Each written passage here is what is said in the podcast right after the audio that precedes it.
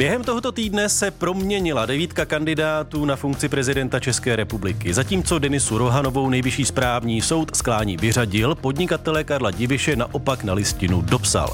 Známa jsou už také čísla, která budou mít kandidáti na volebních lístcích a bookmakeri radí sledovat hlavně tato z nich. Čtyřku, kterou bude mít Petr Pavel, šestku, která vyšla na Danuši Nerudovou a sedmičku, se kterou bude kandidovat Andrej Babiš. Znamenají ale aktuální průzkumy, že nikdo z dalších kandidátů nemá skutečnou šanci a můžou zmínění favorité oslovit ještě další voliče, kromě těch, kteří už jim podporu vyslovili. Dobrý poslech přeje Jan Bumba. Speciál radiožurnálu a Českého rozhlasu Plus. A hosty dnešního speciálu radiožurnálu a Českého rozhlasu Plus jsou komentátor Českého rozhlasu Petr Hartmann. Dobrý den. Dobrý den. Analytička a komentátorka Deníku Kateřina Perknerová. Dobrý den. Hezké poledne. A komentátor serveru Seznam zprávy Jindřich Šídlo. Vítám vás. Pěkný den. Než se dostaneme k trojici hlavních favoritů, co myslíte, že pro další vývoj kampaně, pokud něco, eh, znamená ten zásah nejvyššího správního soudu? Předseda ústavního soudu Pavel Rychecký řekl, že eh, ústavní soud udělá vše pro to, aby o případných stížnostech rozhodl ještě před volbami. Dostatečné ujištění, že ty volby nebudou spochybněny, pane Šídlo? Uh to je otázka, jestli to nemůže vyvrcholit s pochybněním voleb. Já si ale tedy spíš myslím, že ne. A myslím si, že pro průběh těch voleb a zejména pro jejich výsledek to rozhodnutí nejvyššího správního soudu žádný velký význam mít nebude.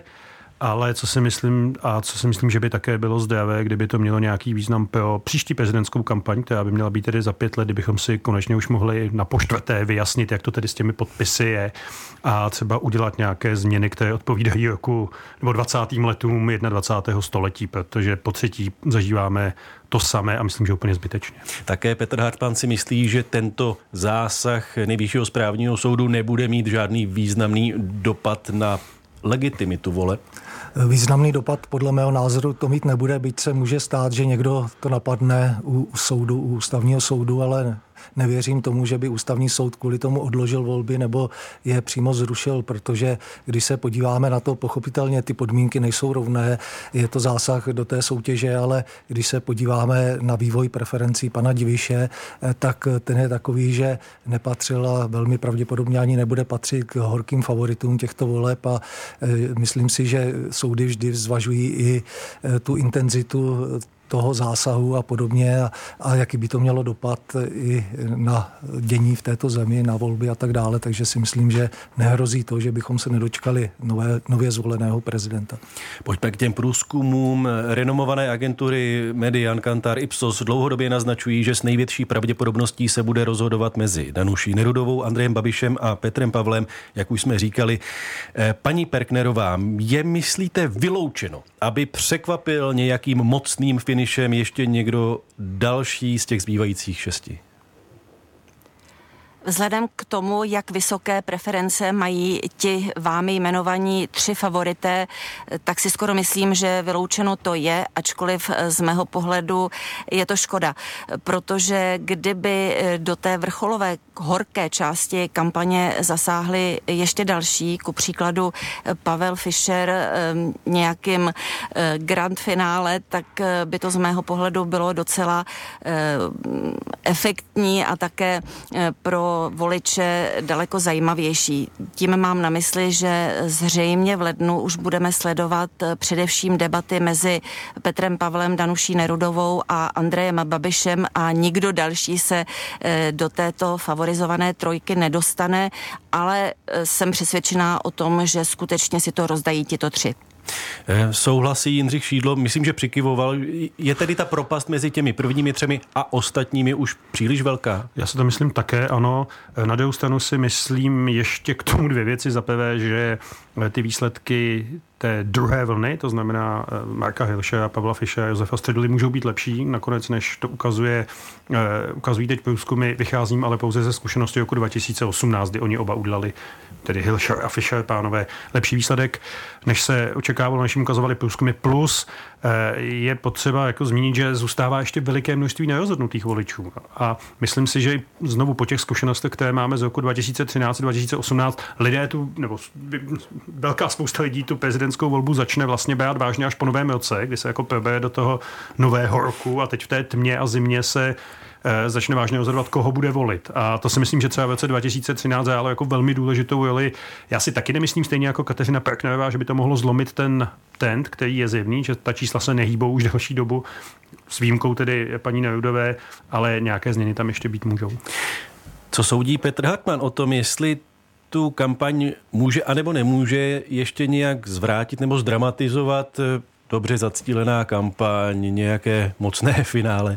Tak teoreticky může, ale já si myslím, že velmi významnou roli bude hrát to, co hrálo v minulosti a není to nic překvapivého, nic objevného a to jsou televizní debaty, že eh, lidé je sledují a že neříkám, že eh, to bude mít nějaký zásadní vliv, ale že i někteří, kteří mají tu podporu mělkou, tak je pak tam může odradit třeba nějaké fiasko z hlediska vystoupení toho jejich favorita a mohou se pak přiklonit někomu jinému. Takže eh, to také může hrát určitou roli. Může to hrát roli i v tom, jakým způsobem eh, v těch debatách ti jednotliví kandidáti budou působit. Zda lidé si neřeknou, že třeba jim je to jedno a že nebudou volit nikoho a, a tak dále. Nebo někdo, kdo je nerozhodnutý, tak tam někdo zazáří a oni si řeknou, tak teď konečně mám důvod k volbám.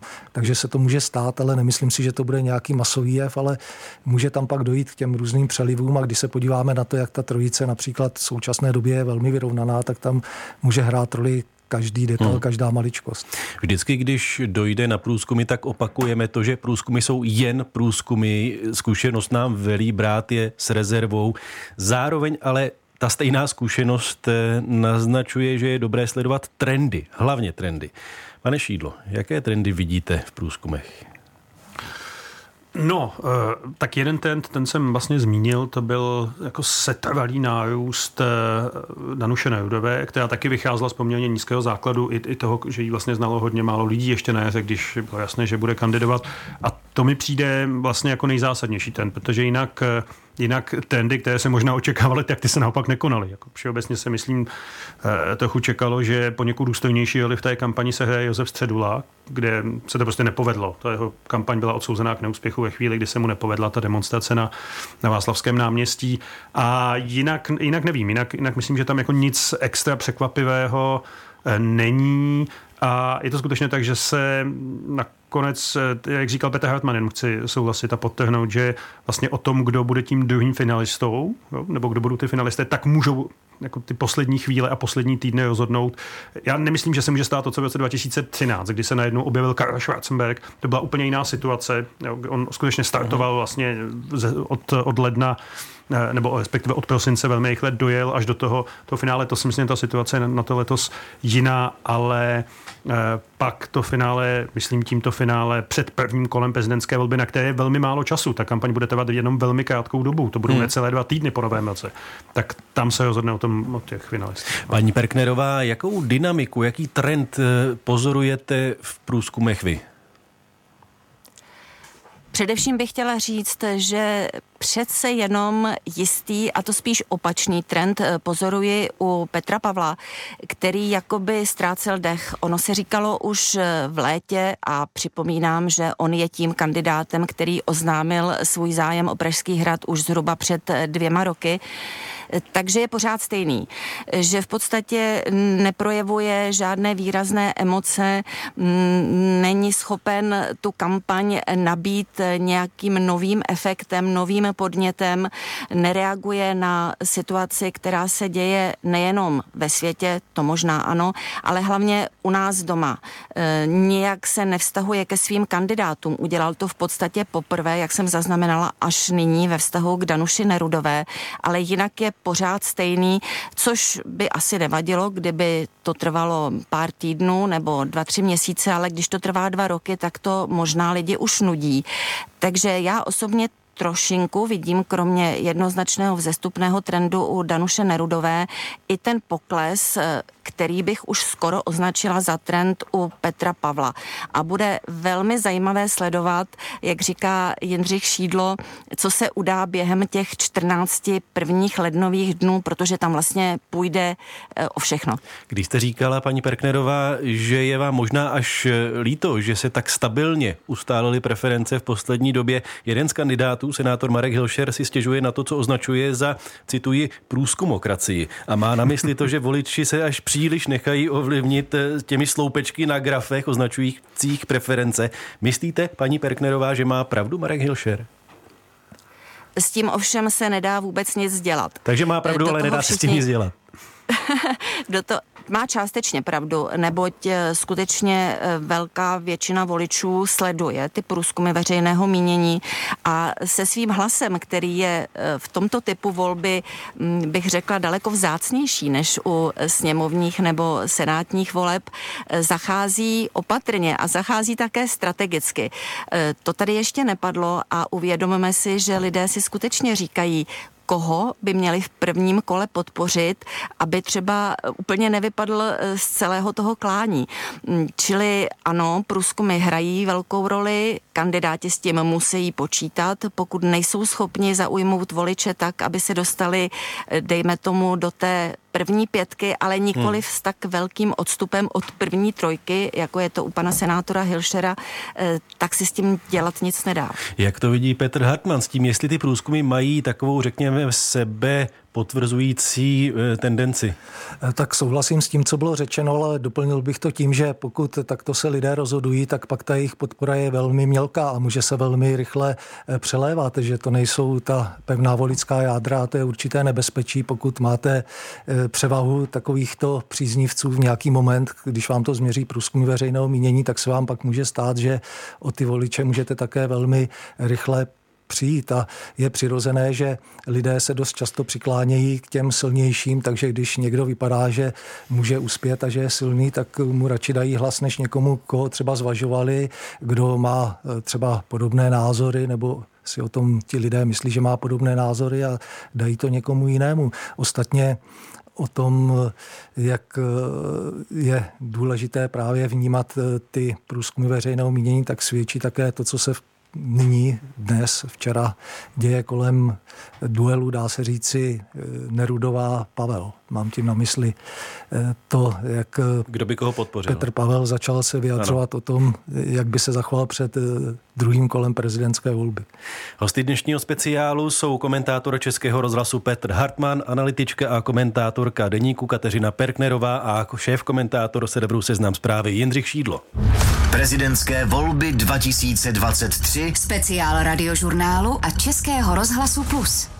Jak to je s tím množstvím nerozhodnutých voličů? Deník N třeba upozorňuje na to, že podle publikovaných volebních modelů mají ti tři vedoucí kandidáti získat šanci 77 až 80% hlasů. Pane Šídlo, tam tedy zbývá Kolik? Docela dost hlasů. Tam zbývá, tam zbývá docela dost hlasů a to právě proto, že eh, máme tři a jsou jaksi favority v tuhle chvíli podle těch průzkumů, ale ta místa jsou pouze dvě. Jo. A to si myslím, že je jako vlastně ta hlavní otázka prezidentských voleb. Teď já si myslím, nebo podle zkušeností z těch minulých voleb, podle rozdělení té společnosti, podle toho, jak ta země volí, že Andrej Babiš si pravděpodobně nenechá eh, to místo ve finále v tom druhém kole ujít, prostě protože taky na, jako jemu nestojí v cestě téměř nic. Tomio Okamura postavil úplně nevýrazného Jaroslava Baštu. Eh, Josef Středula tomu prostě ta kampaň vůbec nesedla, takže na téhle straně dálnice má Andrej Babiš vlastně otevřenou cestu. A teď se jako vede ten o tom, kdo ho doprovodí do toho finále. Myslím, že ten celý souboj je o něco složitější, ale těch voličů na to, aby dokázali to první kolo ještě zásadně zdramatizovat, je, to znamená, že by jako ani Petr Pavel ani Danuše Nerudová neměli jásat, a já vím, že to jejich týmy rozhodně nedělají z toho, že vedou někde o jedno, dvě nebo tři procenta, tak to je skutečně měsíc před volbami nic. Jo, úplně nic. Tam skutečně bude důležité to, co se stane a co případně na kterého kandidáta vyplave, protože já si nemyslím, že jsme skončili s negativní kampaní, ta, jsme teprve na začátku, tak ta přijde podle mě z části v to, před eh, tím prvním kolem a to, co zbyde, se použije před tím druhým kolem. Eh, nikdy to tady nebylo jinak. Petře Hartmane, kde můžou kandidáti vlastně lovit voliče. Je pravděpodobnější, že budou přebírat nějaké hlasy těm, kteří jsou podle průzkumu na čtvrtém až devátém místě, nebo spíš musí se snažit oslovit ty lidi, kteří zatím se nevyjádřili, nebo třeba vůbec ještě nejsou rozhodnutí jít k volbám? Tak eh, když navážu na Jindřicha Šídla, tak eh, především půjde o lovení voličů v tom táboře, který je ochoten zvažovat podporu Danuše Nerudové nebo Petra Pavla. Eh, tam spíš půjde o to přetahování mezi sebou. Mezi těmi, těmi mezi, dvěma mezi těmi, Ale i mezi třeba voliči Pavla Fischera a tak dále. Hmm. Prostě voliči, kteří jsou nějak stejně zaměření, protože té strategie skutečně pro první kolo v tuto chvíli je velmi nepravděpodobné, naprosto nereálné, aby někdo vyhrál v kole prvním. Takže ta hlavní strategie nyní je, jak se dostat do toho kola druhého a jak se tam dostat takovým způsobem, abych si zároveň nepopudil ty voliče, o které mohu stát v tom druhém kole. Je to velmi těžké a je to krásně vidět právě na tom souboji eh, Pavel Nerudová, kdy Petr Pavel už musí něco dělat a teďka to musí dělat takovým způsobem, aby to nevypadalo, že dělá nějakou dehonestující negativní kampaň vůči Danuši Nerudové. Takže on na to šel tímto způsobem. To znamená, že se tak nevinně vyjádřil, že ještě úplně není rozhodnutý, koho by podpořil eh, v případě, že by Danuše Nerudová postoupila do druhého kola. Hned to stýzl na sociálních sítích. No, samozřejmě, ale vyvolalo to ohlas, takže on na to mohl reagovat a on začal odpovídat v tom stylu,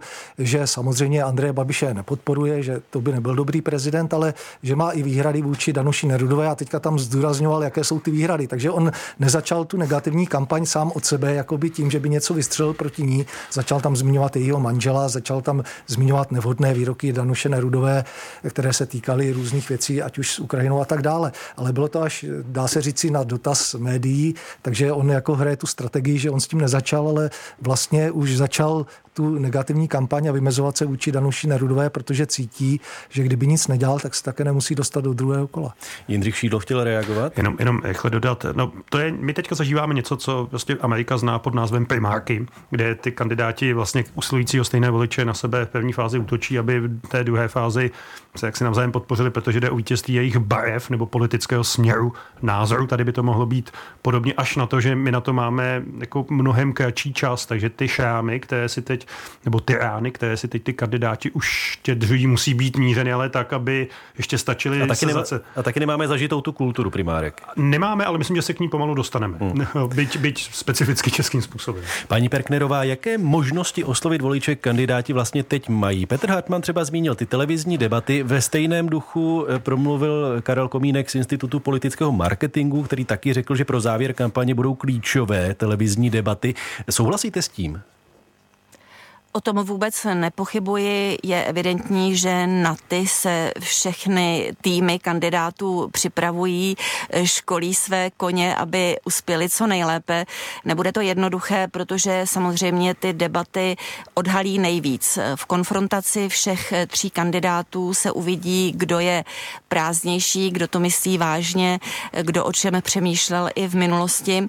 Ale tady bych zdůraznila ještě jednu věc na Margo té předcházející výměny názorů, že Andrej Babiš má situaci o mnoho snadnější vzhledem k tomu, že nejenom oslovuje voliče e, své vlastní, to znamená hnutí ANO, e, částečně SPD, trikolory, přísahy nesystémových stran, ale eh, především všechny voliče, kteří nemají rádi vládu Petra Fialy. On se přece vymezuje nikoliv jako eh, člověk, který chce klást věnce a zastávat důstojně prezidentský úřad, ale jako opoziční lídr. Čili on říká, když si mě zvolíte, tak já zatočím s vládou Petra Fialy. Budu chodit na její zasedání a tam jim řeknu, jak to mají skutečně dělat jinak, lépe, ve váš prospěch. Samozřejmě Danuše Nerudová a Petr Pavel toto činit nemohou, neboť jsou kandidáty eh, trojkoalice spolu. Eh, to je podle mého názoru velký jsou? handicap. Je, jak, a jak to myslíte, si, že jsou kandidáty eh, trojkoalice? Petr Fiala je jmenoval jako ty, kteří by zastávali ten úřad dobře a mají podporu trojbloku spolu ještě společně s Pavlem Fischerem. Oni těžko teď mohou tedy říct, že ta vláda je katastrofální, dělá chyby a dávat od ní nějak okatě ruce pryč, i když třeba Danuše Nerudová sem tam něco v tomto smyslu podotkne to je podle mého názoru věc, která může pak v těch debatách eh, vzhledem k tomu, jak je vede Andrej Babiš, hrát dost důležitou roli. Pánové, souhlasíte s tím, že Petr Pavel a Danuše Nerudová mohou být vnímáni jako vládní kandidáti, Petře Hartmane? Tak určitě se to bude tak snažit prezentovat a prezentuje Andrej Babiš, ale když bych navázal na ta slova, která zazněla před chvíli, tak zároveň Andrej Babiš tím riskuje to, že pokud někteří jeho voliči budou dostatečně příčetní a uvědomí si pravomoci prezidenta, tak možná budou zvažovat to, že když tedy je tak dobře hájí Andrej Babiš, jestli by nebylo lepší, aby byl premiérem a ne prezidentem. Takže to, to je také trošku takové menší riziko toho, že když to velmi vyhrodíte a budete vystupovat jako skutečně opoziční lídr a ne jako kandidát na prezidenta, tak můžete eh, u některých lidí také vyvolat eh, určité rozpory v tom, zda tedy by Andrej Babiš nebyl lepší premiér než prezident. Jindřichu, jde tady o nějaký spor o vládu? Je možné přenést do prezidentské volby názor na to, jak dobře nebo špatně vládne Petr Fiala? No určitě, tak vidíme tu kampaň, kterou Andrej Babiš vede a která je na to přesně zaměřená. Je to mimochodem, když před deseti lety poprvé kandidoval Miloš Zeman, tak jako vláda Petra Nečase tehdy se stala, stala taky jako součástí velmi významnou jeho volební kampaně a od těch kandidátů, kteří tedy nejsou vládními kandidáty, to bych s Kateřinou Partnerovou nesouhlasil, je to Eh, jsou to kandidáti, které podpořila koalice spolu, která řekla, že pro jejich voliče jsou přátelní, tak u nich je to takový jako docela skutečně složitý tanec, tanec na laně. Jo. Na, na jednu stranu oni ty vládní voliče, kteří stále existují a není jich málo potřebují. Na druhou stranu oni se nemůžou stát. Já myslím, že oni o to, že tam existovala jasná politická domluva. Oni nežádali o to, aby se stali vládními kandidáty, respektive žádali o to, aby nebyli přímo těmi vládními kandidáty. A ten jistý odstup si tam eh, snaží držet. Eh, jenom můžu Petr doplnit, Hartmann, ano, jenom kdyby o to stáli, tak by nezbírali podpisy eh, občanů, ale Třeba. nechali by se podpořit poslanci a senátory z řad vládní koalice. Pojďme prosím zpátky k těm debatám. Andrej Babiš na konci listopadu řekl, že do konce roku se nezúčastní žádné debaty prezidentských kandidátů. Pomůže mu to? Já myslím, že ano. A já myslím, že tím celá ta kampaň probíhá z velké části věži Andreje Babiše, včetně toho, jak dlouho se čekalo na to, až řekne, jestli opravdu bude kandidovat dlouho. nebo nebude kandidovat. A on z toho vlastně udělal eh, do jisté míry totež, co Miloš Zeman eh, v minulých volbách, ale tehdy to bylo opodstatněnější, protože Miloš Zeman obhajoval. Ale Andrej Babiš teď jakoby říká, já jsem tady a já přijdu až eh, jako do toho úplného finále až toho, jako kdo vzejde z těch vašich debat a ti ostatní eh, kandidáti jako poctivě objíždějí jednu debatu za druhou v Praze a někde jinde a všude jsou vlastně, i když Danuše Nehodová to myslím taky už trochu omezila. Jo. A on jako by čekal na toho soupeře, který mu je, který mu je vybrán. Ale eh, to, že Andrej Babiš, eh, jako, že, že mu to v tuhle chvíli vůbec jako neškodí, naopak, on jede tu svou zajetou kampaň, kdy někam zajede, multiplikuje to tím, že jsou z toho fotky, videa, všechno neustále na sítích, tak myslím, že tohle je pro něj v tuhle chvíli rozhodně užitečné. Paní Perknerová, jak vyhodnotíte tuto Babišovou strategii, tedy neúčastnit se až do konce roku žádných debat s ostatními kandidáty? Jako velmi chytrou, promyšlenou a také logickou, protože Andrej Babiš si zkusil již několik televizních debat, eh, tehdy ještě v roli eh, vládního politika. No a tam zjistil, že je to jeho achilova pata. On skutečně není schopen udržet eh, emoce na úzdě a když ho někdo vytočí jakoukoliv větou nebo kritikou, tak samozřejmě spustí bandurskou a vypadne z role, kterou si nyní naordinoval úplně jinou. Teď mám na mysli směrem k veřejnosti, která nepatří k jeho příznivcům. Tedy, že bude vstřícný, milý, sympatický, nebude nikoho napadat, bude zvažovat argumenty ostatních kandidátů a tak dále ale v těch televizních debatách to takhle nefunguje, protože tam je samozřejmě moderátor, který by měl mít tu debatu pevně v rukou.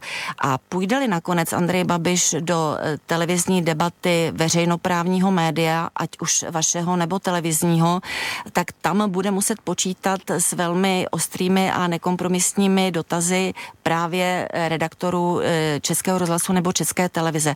A to si bude chtít rozmyslet, čili já osobně dokonce dokonce se přikláním k tomu, že nakonec eh, do veřejnoprávních médií Andrej Babiš nepůjde a na debaty v soukromých televizích se velmi dobře připraví.